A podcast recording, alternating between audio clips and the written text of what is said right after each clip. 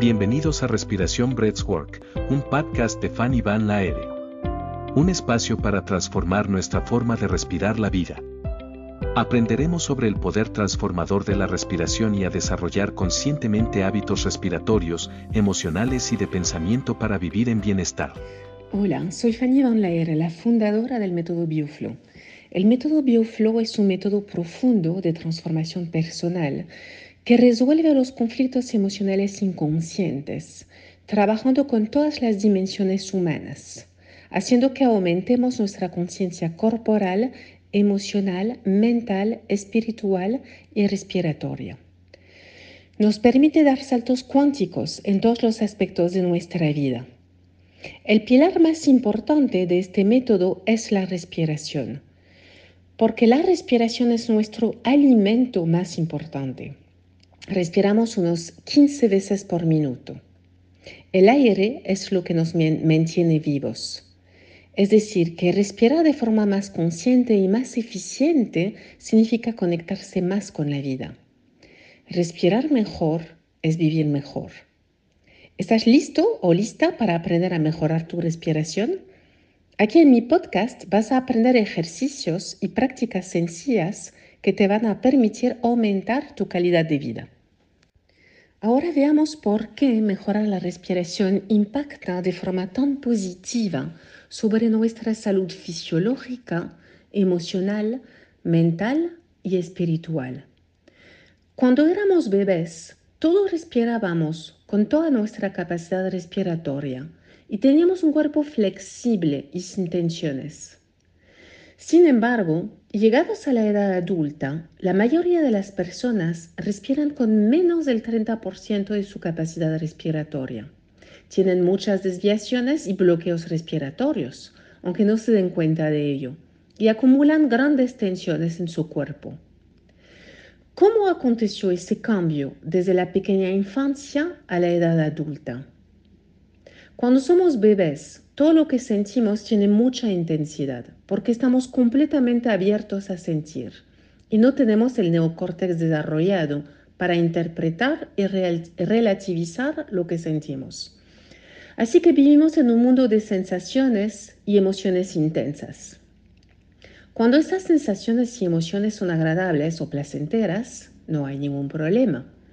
Pero cuando son dolorosas, al ser tan intensas, pueden amenazar nuestro equilibrio emocional y fisiológico.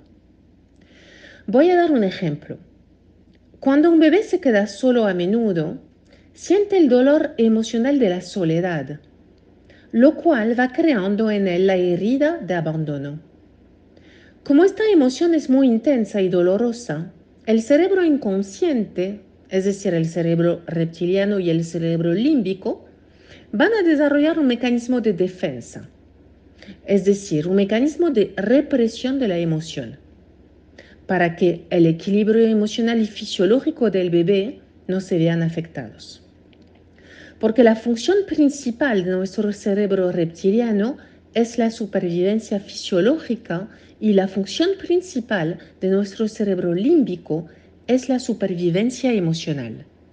Ahora, el dolor de abandono en el ser humano, sea de la cultura que sea, se siente en el pecho, especialmente en el corazón y el pulmón. Para que el bebé no sienta más ese dolor emocional, el cerebro inconsciente va a inhibir o desconectar en parte la respiración en el pecho. De esta forma, el bebé siente menos el dolor y va a poder conservar cierto equilibrio, porque donde no respiramos no sentimos. Y a fin de inhibir la respiración en el pecho, el cerebro inconsciente tiene que inhibir o bloquear los músculos respiratorios que corresponden a esta zona del cuerpo, en este caso los intercostales de arriba. De esta forma, estos músculos respiratorios dejan de funcionar y se inhibe la respiración en el pecho. Pero para poder bloquear estos músculos hay que tensar otros músculos, en este caso los músculos de la espalda alta principalmente. Y así es como las personas inconscientemente, desde la más tierna infancia, vamos acumulando tensiones musculares. William Reich fue el primer psicoterapeuta en hablar del origen emocional de estas tensiones y creó el concepto de coraza muscular o también llamada coraza neurótica. La coraza muscular es la acumulación de tensiones que tienen las personas en el cuerpo como resultado del tipo de emociones que han ido reprimiendo a través de la inhibición de la respiración. Una emoción que ha sido reprimida pasa a ser inconsciente, es decir, que no se siente más. Sin embargo, sigue presente como un bloqueo en la vida de la persona. Por ejemplo, en el caso de la herida de abandono, el bebé en un futuro, cuando sea adulto, además de tener ciertas tensiones musculares y desviaciones de la respiración, tendrá ciertas dificultades afectivas y emocionales.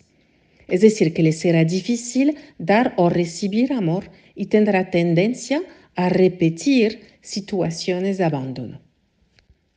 A través de las tensiones, las desviaciones respiratorias y a veces los síntomas, nuestro cuerpo nos muestra cuáles son los aprendizajes que necesitamos hacer en nuestra vida adulta.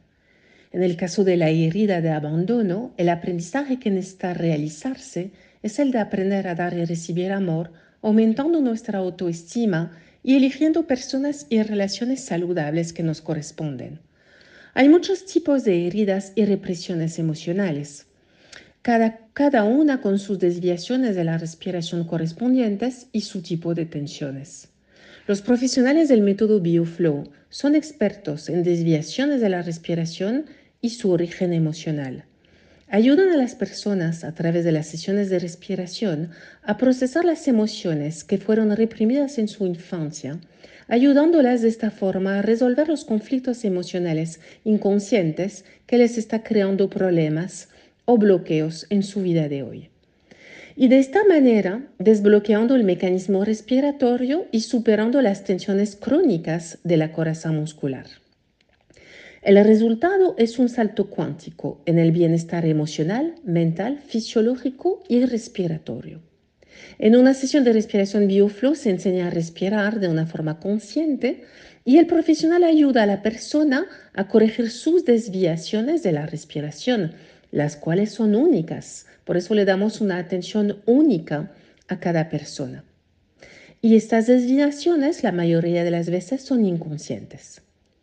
Al corregirlas, eso le permite a la persona tomar contacto progresivamente con sus emociones inconscientes. La respiración y la observación consciente del proceso, junto con la guía del profesional BioFlow, hace que estas emociones sean procesadas y reintegradas de forma más saludable, eliminando a nivel celular el dolor que estaba asociado. Como consecuencia, el mecanismo respiratorio se desbloquea y las tensiones de la coraza muscular empiezan a diluirse. La persona adquiere una visión más clara y sabia sobre las experiencias que ha vivido. También se trabaja con la resignificación emocional BioFlow, la cual permite a las personas aumentar su comprensión de la vida. Con la resignificación de las emociones adquirimos una comprensión más profunda y entendemos que cada situación, por muy dolorosa que sea, lleva consigo una enseñanza valiosa.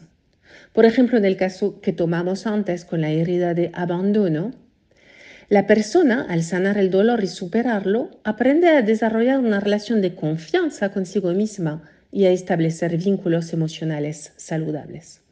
De esa manera da un salto cuántico en su bienestar, resignificando sus emociones de dolor y transformando su herida en un aprendizaje maravilloso.